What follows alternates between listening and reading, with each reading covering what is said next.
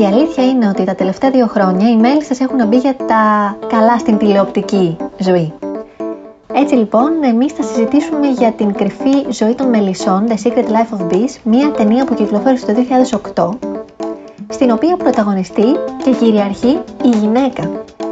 Έχουμε πέντε εξαιρετικές πρωταγωνίστριες, πραγματικά ένα ζηλευτό cast, με Dakota Fanning, Queen Latifah, Jennifer Hudson, Alicia Keys και Sofia Κονέντο, έχουμε τόσο μυθιστόρημα γραμμένο από γυναίκα συγγραφέα, όσο και προσαρμογή για το κινηματογράφο και σκηνοθεσία από μία γυναίκα. Πολλά θέματα διαδραματίζονται, κάποια τα βλέπουμε λίγο πιο ουσιαστικά, κάποια λίγο πιο ξόφαλτσα, αν μπορούμε να το πούμε έτσι. Υπάρχει το θέμα του ρατσισμού, αλλά κατά βάση μιλάμε για μία ιστορία ενηλικίωσης, ανακάλυψης, με την οικογένεια σε ένα πολύ σημαντικό ρόλο και την ε, δυναμική της γυναίκας και της μέλισσας αντίστοιχα. Έχουμε πολλά ενδιαφέροντα πράγματα να πούμε στο βίντεο club του mixgrill.gr λοιπόν αυτή τη φορά. Σε κάποια στιγμή ένιωσα ότι αυτή η ταινία θέλει να μου πει κάτι πάρα πολύ σημαντικό. Κατά ένα μαγικό τρόπο ήταν λες και λάμβανε όλο το βάρος του κόσμου. Ότι οι μέλισσες κουβαλούν ένα πολύ βαρύ φορτίο. Αλλά αυτό που μας ένοιαζε ήταν πώς θα σωθεί το κοριτσάκι. Είναι μια ταινία εμπνευσμένη, βασισμένη και με κεντρικό πυρήνα τη γυναίκα. Το τέμπορα στα εβραϊκά σημαίνει μέλισσα. Άλλωστε παίζει μια βασίλισσα. Δέχονται και την δική της αγάπη με έναν δικό της τρόπο. Ήταν χάρμα ιδέστε. Και εγώ αν την έβλεπα θα την αγκάλιαζα. Η εικόνα Ελένη δεν έχει. Οπότε πάμε να συζητήσουμε για την ιστορία της 14χρονης Λίλη, η οποία αναζητά διακαώς το παρελθόν της και τις ρίζες της και θα το βρει κάπου στην ε, Νότια Καρολίνα, εκεί όπου θα συναντήσει μια οικογένεια μαύρων γυναικών και πολλές πολλές μέλισσες. Νομίζω ότι ήταν μια όμορφη ιστορία την οποία απολαμβάνεις να παρακολουθείς. Σίγουρα δεν είναι ευχάριστη. Σε κάποια σημεία υπάρχει και έντονη βία η οποία σου προκαλεί μια σύγχυση και προς το τέλος υπάρχει και μια κορύφωση που συναισθηματικά σε στεναχωρεί. Παρ' όλα αυτά, αν εξαιρέσεις αυτές τις μικρές, τις σπάνιες στιγμές, είναι μια σχετικά εύπεπτη ταινία θα τη χαρακτήριζα, με πάρα πολύ ωραίο cast. Νομίζω ότι είναι από τα σενάρια που βλέπουμε στο σινεμά που κάνει μπαμ ότι είναι μεταφορά βιβλίου. Και αυτό το λέω γιατί επικεντρώνεται πάρα πολύ στον ψυχικό κόσμο των ε, πρωταγωνιστών. Φαίνεται δηλαδή ότι αν αυτό είναι γραμμένο σε ένα βιβλίο θα υπάρχουν αναλύσεις συναισθημάτων και των σχέσεων των ηρώων μεταξύ τους, το οποίο όμως θεωρώ ότι περνάει στον κινηματογράφο. Δηλαδή, νομίζω ότι έχει γίνει πολύ καλή μεταφορά του βιβλίου. Αν μετά την ταινία έκλεινα τα μάτια, θα αισθανόμουν ότι την ιστορία τη διάβασα και την έφτιαξα στο μυαλό μου με ηθοποιούς. Μου έδινε την αίσθηση ότι είναι και αληθινή ιστορία, αλλά όπως αποδεικνύεται δεν, είναι πραγμα... δεν έχει καμιά σχέση, είναι όλο μυθοπλασία. Εκτός από κάποια γεγονότα που αναφέρονται σχετικά με προέδρους, ε, ρατσισμό και τα συναφή. Το γεγονός μάλλον ότι πρόκειται για βιβλίο βοηθάει πάρα πολύ την ταινία να έχει μια ομαλή ροή, τουλάχιστον εμένα με κράτησε πάρα πολύ σαν θέατη, χωρίς να είναι οι, οι ταινίες που ξέρω κρατιέσαι από την καρέκλα να μην πέσεις, από την ένταση, από τη δράση. Παρότι έχει δράση, δηλαδή γίνονται πράγματα που ταυτίζεσαι με, με ανθρώπους, συμπαθείς ανθρώπους, αντιπαθείς ανθρώπους, ε, συμμετέχεις και εσύ στην ιστορία, αλλά χωρίς να είναι μειωτικό, έτσι μια, μια γλυκιά ταινία που περνάει, κυλάει, μπορεί να φύγει και να μην ένιωσες καν ότι σε επηρέασε, σε άλλαξε. Το οποίο όμως είναι κακό για μια τέτοια ταινία. Σε κάποια στιγμή ένιωσα ότι αυτή η ταινία θέλει να μου πει κάτι πάρα πολύ σημαντικό. Ότι έχει να κάνει με την ανάγκη το νέο αιώνα να υπάρξει συμφιλίωση στη ΣΥΠΑ μεταξύ των λευκών και των μαύρων. Και μάλιστα συμφιλίωση από τη μεριά των λευκών. Δηλαδή οι λευκοί να κάνουν κάλεσμα στους μαύρους να δούμε τις ζωές σας, πώς τις έχουμε καταστρέψει τους προηγούμενους αιώνες, να κάτσουμε μαζί και να δούμε πώς θα τις φτιάξουμε καλύτερες. Αλλά έχω την αίσθηση ότι αυτό δεν το πέτυχε τελικώς η ταινία. Δεν κατάφερε για μένα να είναι ταινία συμφιλίωσης. Ήταν μια όμορφη ταινία, πέρασε, κύλασε ευχάριστα, αλλά τελικά πάλι στο τέλος αυτό που έγινε ήταν ένα λευκό κορίτσι απέκτησε τρεις μαύρες μανάδες τις αναφέρει. Εγώ για να είμαι λίγο εριστικός να, ίσως να πυροδοτήσω και την κουβέντα, εγώ το είδα σαν να απέκτησε τρεις νταντάδες, τρεις παραδουλεύτρες ενδεχομένως. Ένιωσα κάτι τέτοιο. Τι θα ήθελες να, να δεις για να το πετύχει; Η συμφιλίωση μπορεί και να ήταν κάτι μη ρεαλιστικό, γιατί εκείνη την εποχή εδώ δεν την έχουμε βρει ίσως και μέχρι σήμερα. Άρα τι θα ήταν αυτό που θα ένιωθες ότι, OK, okay, πέτυχε τον σκοπό της, τον ουσιαστικό η ταινία. Δεν έχει σημασία που τότε δεν πέτυχε. Δηλαδή, οι ταινίες μυθοπλασίας έχουν αυτό το πάρα πολύ ωραίο πλεονέκτημα, το ότι μπορείς να ξαναγράψεις την ιστορία. Είσαι σε ένα φανταστικό κόσμο, οπότε κάνεις αυτό που θέλεις. Το αν το θέλεις, αν μπορείς να το σκεφτείς ή όχι, είναι δικό σου θέμα. Ένιωθα ότι οι δυναμικές μαύρες γυναίκες που βλέπαμε, ακόμα και η Ρόζαλιν που δούλευε ε, ως ε, υπηρεσία η οποία ήταν χαμηλότερη τάξη έτσι, σε σχέση με τις άλλες. Γιατί οι άλλες ήταν ε, ευκατάστατες, είχαν λεφτά, είχαν τη δική τους επιχείρηση, το δικό τους σπίτι, αλλά ήταν δυναμική γυναίκα. Δεν, δεν άφηνε να πέσει τίποτα κάτω. Δηλαδή και τον ρατσισμό τον αντιμετώπιζε στα μούτρα. Δεν είχε να κάνει. Ακόμα και αν αυτό της έβγαινε κατά. Και είχαμε τέσσερις δυναμικές γυναικείες μεν, αλλά τέλος πάντων μαύρες παρουσίες εν προκειμένου. Αλλά αυτό που μας ένοιαζε ήταν πώς θα ψωθεί το κοριτσάκι. Αυτό θα ήθελα λίγο να είναι διαφορετικό. Να μην είναι οι μαύροι απλώς δορυφόροι στις ζωές της, να έχουν τη δικιά τους αυτόνομη ύπαρξη. Συμφωνώ, ένιωσα και εγώ το ίδιο συνέστημα, αλλά δεν μπορούσα να προσδιορίσω ακριβώς τι θα ήθελα διαφορετικό. Το σενάριο έβαλε αυτές τις ιστορίες κάπως εμβόλυμα, ενώ θα ήθελα, εφόσον το αγγίζουν, να πάνε λίγο πιο βαθιά. Αλλά εν τέλει μήπως δεν ήταν αυτή η θεματική και το θέμα ήταν όντως η Λίλη και το πώς γίνεται η μετάβαση από την παιδική στην εφηβική και μετέπειτα ενήλικη ζωή της. Ήταν στο κατόφλι της εφηβείας και δεν θα μπορούσε να προχωρήσει εάν δεν μάθαινε κάτι πάρα πολύ βασικό για εκείνη που την έτρωγε.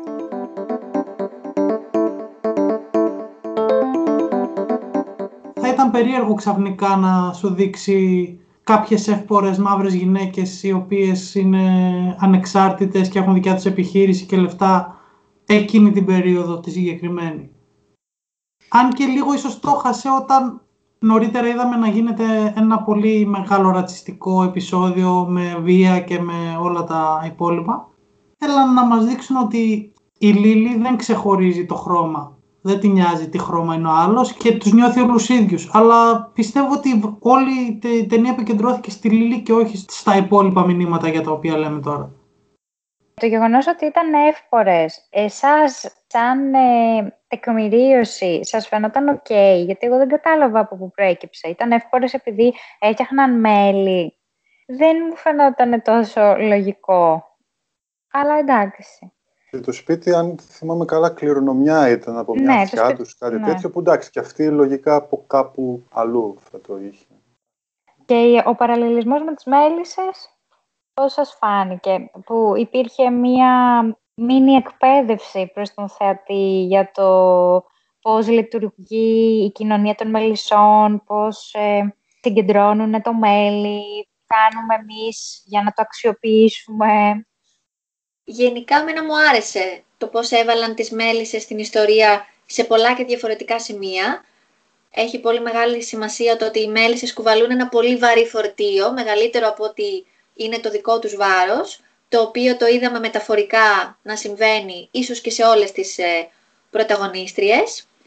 Γενικά μου αρέσει το ότι οι μέλισσες είναι πολύ χρήσιμες για το περιβάλλον, είναι βασίλισσες, με την έννοια ενώ της δυναμικής ε, είναι θηλυκά, γιατί είναι μια ταινία σίγουρα εμπνευσμένη, βασισμένη και με κεντρικό πυρήνα τη γυναίκα, όπως και η Μέλισσα, οπότε νομίζω την εντάσσει ωραία. Άλλωστε αυτό πρέπει να ήταν και το έβριμα της συγγραφέως, γιατί η συγγραφέας είναι γυναίκα, είναι λευκή γυναίκα επίσης, οπότε ίσως γι' αυτό και δεν εμβαθύνει τόσο στη μαύρη νοοτροπία. Αν ήταν μια μαύρη συγγραφέας, ίσως να μπορούσε να πει και κάτι περισσότερο, ίσως απλά σε συνέχεια αυτόν που είπατε νομίζω ότι είχε το έβριμα της μέλισσας στο μυαλό της και το ένταξε με έναν ωραίο τρόπο, στην αρχή έτσι λίγο υπερεαλιστικό με τις μέλισσες στο δωμάτιο της Λίλη, μέσα στην ε, ιστορία.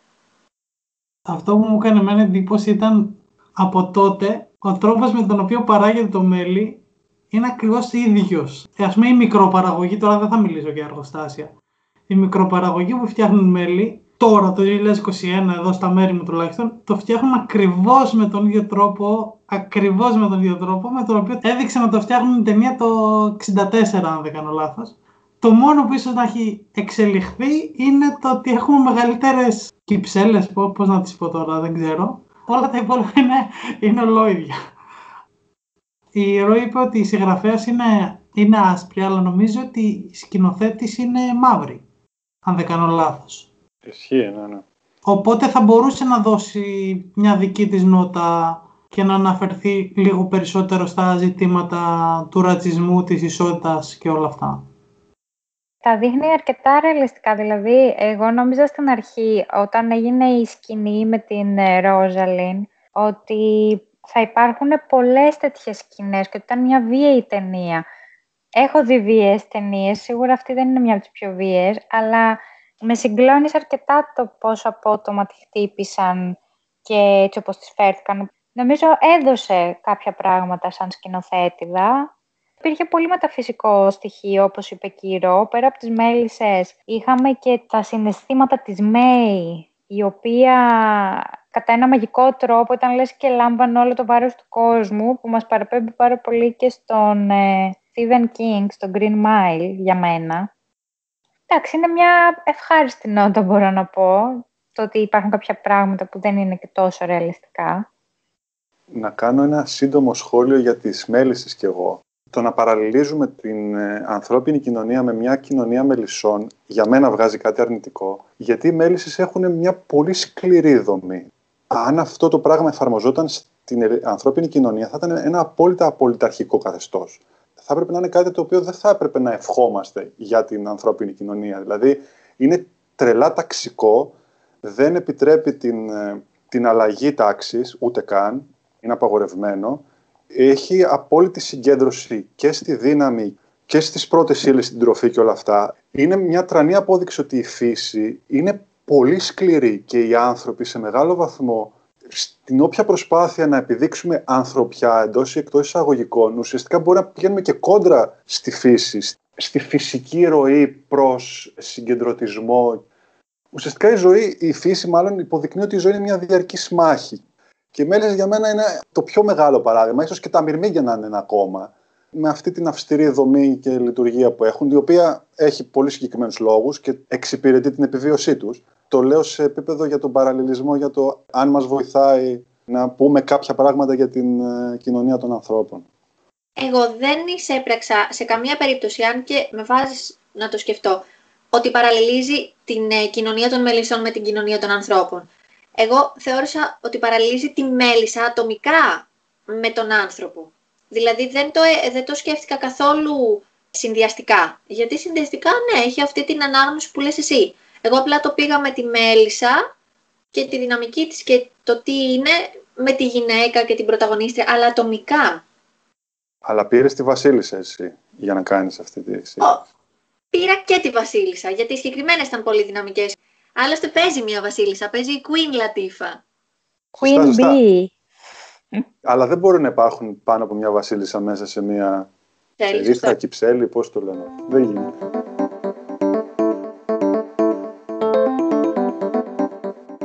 Εδώ όμως ναι, έχουμε τρεις, βασικά τέσσερις κατά τη γνώμη μου, καταπληκτικές ηθοποιοί και οι τέσσερις, οι μαύρες. Και η πέμπτη ήταν ακόμα στη διαδικασία της εξέλιξής της, η Φάνινγκ.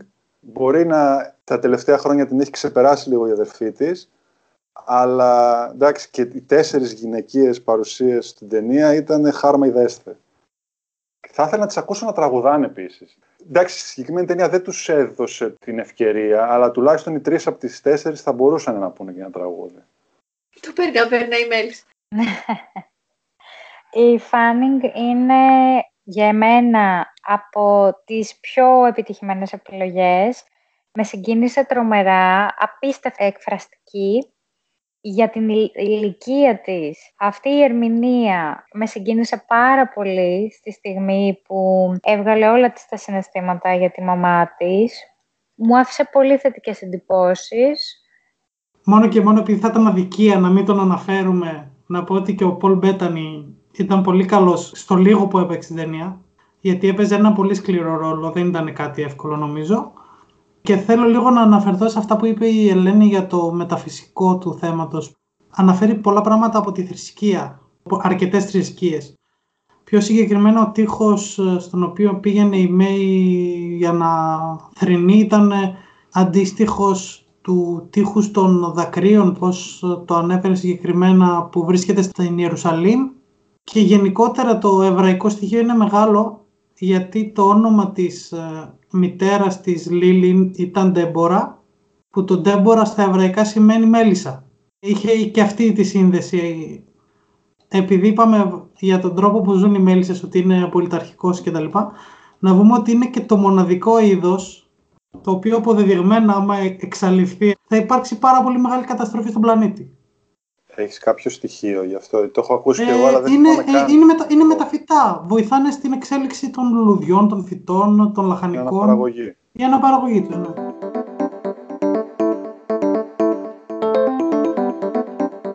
Για να ξαναγυρίσουμε λίγο, θεωρώ ότι η Dakota Fanning ήταν και είναι μεγάλο ταλέντο, έμφυτο ταλέντο, γιατί με το που τη βλέπω σκέφτομαι το I Am Sam, που ήταν και η πρώτη της ταινία. Κλαίω μόνο στη σκέψη αυτής της ταινίας και της εμφάνισής της. Παίζει εξαιρετικά, είναι πολύ to the point και όπως είπε και η Ελένη, στην έκφραση των συναισθημάτων. Γιατί είναι ένας ρόλος, επειδή η ταινία είναι πάνω της, που έχει πολλές εκφάνσεις και θεωρώ ότι με πολύ επιτυχημένο τρόπο τις παρουσιάζει. Αλλά δεν έχω να πω και τίποτα για τις υπόλοιπες πρωταγωνίστριες, οι οποίες είναι καταπληκτικές, πραγματικά δυναμικές. Η Queen Latifah με μια μεγάλη αγκαλιά, να τις αγκαλιάσει όλες που νομίζω ότι για κάποιο λόγο το έχει και ως καλλιτέχνητα η συγκεκριμένη. Δηλαδή την εκτιμούν πολύ, βοηθάει νέα άτομα. Συγγνώμη. Νομίζω ότι έχει να κάνει και με, την, με τη σωματοδομή της για κάποιο λόγο. Όταν δεν κρατάει κάποιον στην αγκαλιά της, νιώθεις ότι είναι άδεια τα χέρια της. Δηλαδή γι' αυτό το λόγο είναι τόσο έτσι εύσωμη και γεροδεμένη για να κουβαλάει ανθρώπους. Πραγματικά αυτό σου βγάζει μια ζεστασιά. Δηλαδή και εγώ αν την έβλεπα θα την αγκάλιαζα. Έχουμε την Jennifer Hudson στο ρόλο της Rosalind. Έχουμε την Alicia Keys που μου άρεσε πάρα πολύ. Στο ρόλο της αυστηρής, λίγο εκνευριστικής, που τα κρύβει όλα μέσα της. Και μου άρεσε πάρα πάρα πολύ και η πρωταγωνίστρια που έκανε την ε, May, την οποία δεν την ήξερα, θεωρώ ότι απέδωσε με έναν πολύ ωραίο τρόπο μια γυναίκα η οποία φαίνεται να έχει ψυχολογικά προβλήματα. Θα δοκιμάσει να πεις το όνομά της. Ναι, θα δοκιμάσω να πω το όνομά της. Μου άρεσε πολύ η Σόφι Οκονέντο. Η Σοφή Οκονέντο. Α, γιατί στο μικρό όνομα θα ήταν το πρόβλημα, έτσι, όχι στο επίθετο. Για να προσθέσω και κάτι τελευταίο σε αυτό που είπε η Ρο, που πάρα πολύ συμφωνώ με όσα είπε για τις ηθοποιούς. Η ηθοποιός που έκανε τη Μέη, που δεν θα τολμήσω να πω το όνομά της γιατί δεν θα ήθελα να το πω λάθος, όντως παρουσιάζει με έναν πάρα πολύ όμορφο τρόπο έναν άνθρωπο ο οποίος είναι λίγο ιδιαίτερος. Δεν μπορείς ακριβώς να καταλάβεις και να αποδώσεις πού οφείλεται αυτή η ιδιαιτερότητά της, αλλά είναι πολύ ωραία δοσμένη και αντιμετωπίζεται και με πάρα πολύ ωραίο τρόπο και σεβασμό και από όλες τις υπόλοιπες ηρωίδες που την αγαπούν ε, και δέχονται και την δική της αγάπη και φροντίδα με έναν δικό της τρόπο.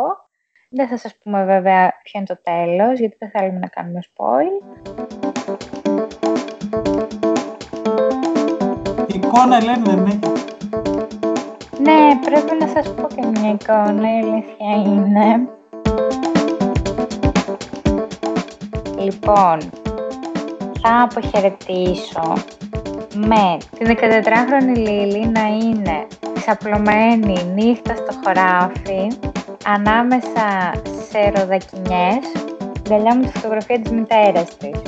Είναι από τις πιο όμορφες εικόνες, συγκινητική αλλά και μοναδική. Δεν έχει μέλισσες μέσα, αλλά εμένα αυτή μου άρεσε. Πάλι δεν σε βρήκα και νόμιζα ότι το έχω αυτή τη φορά.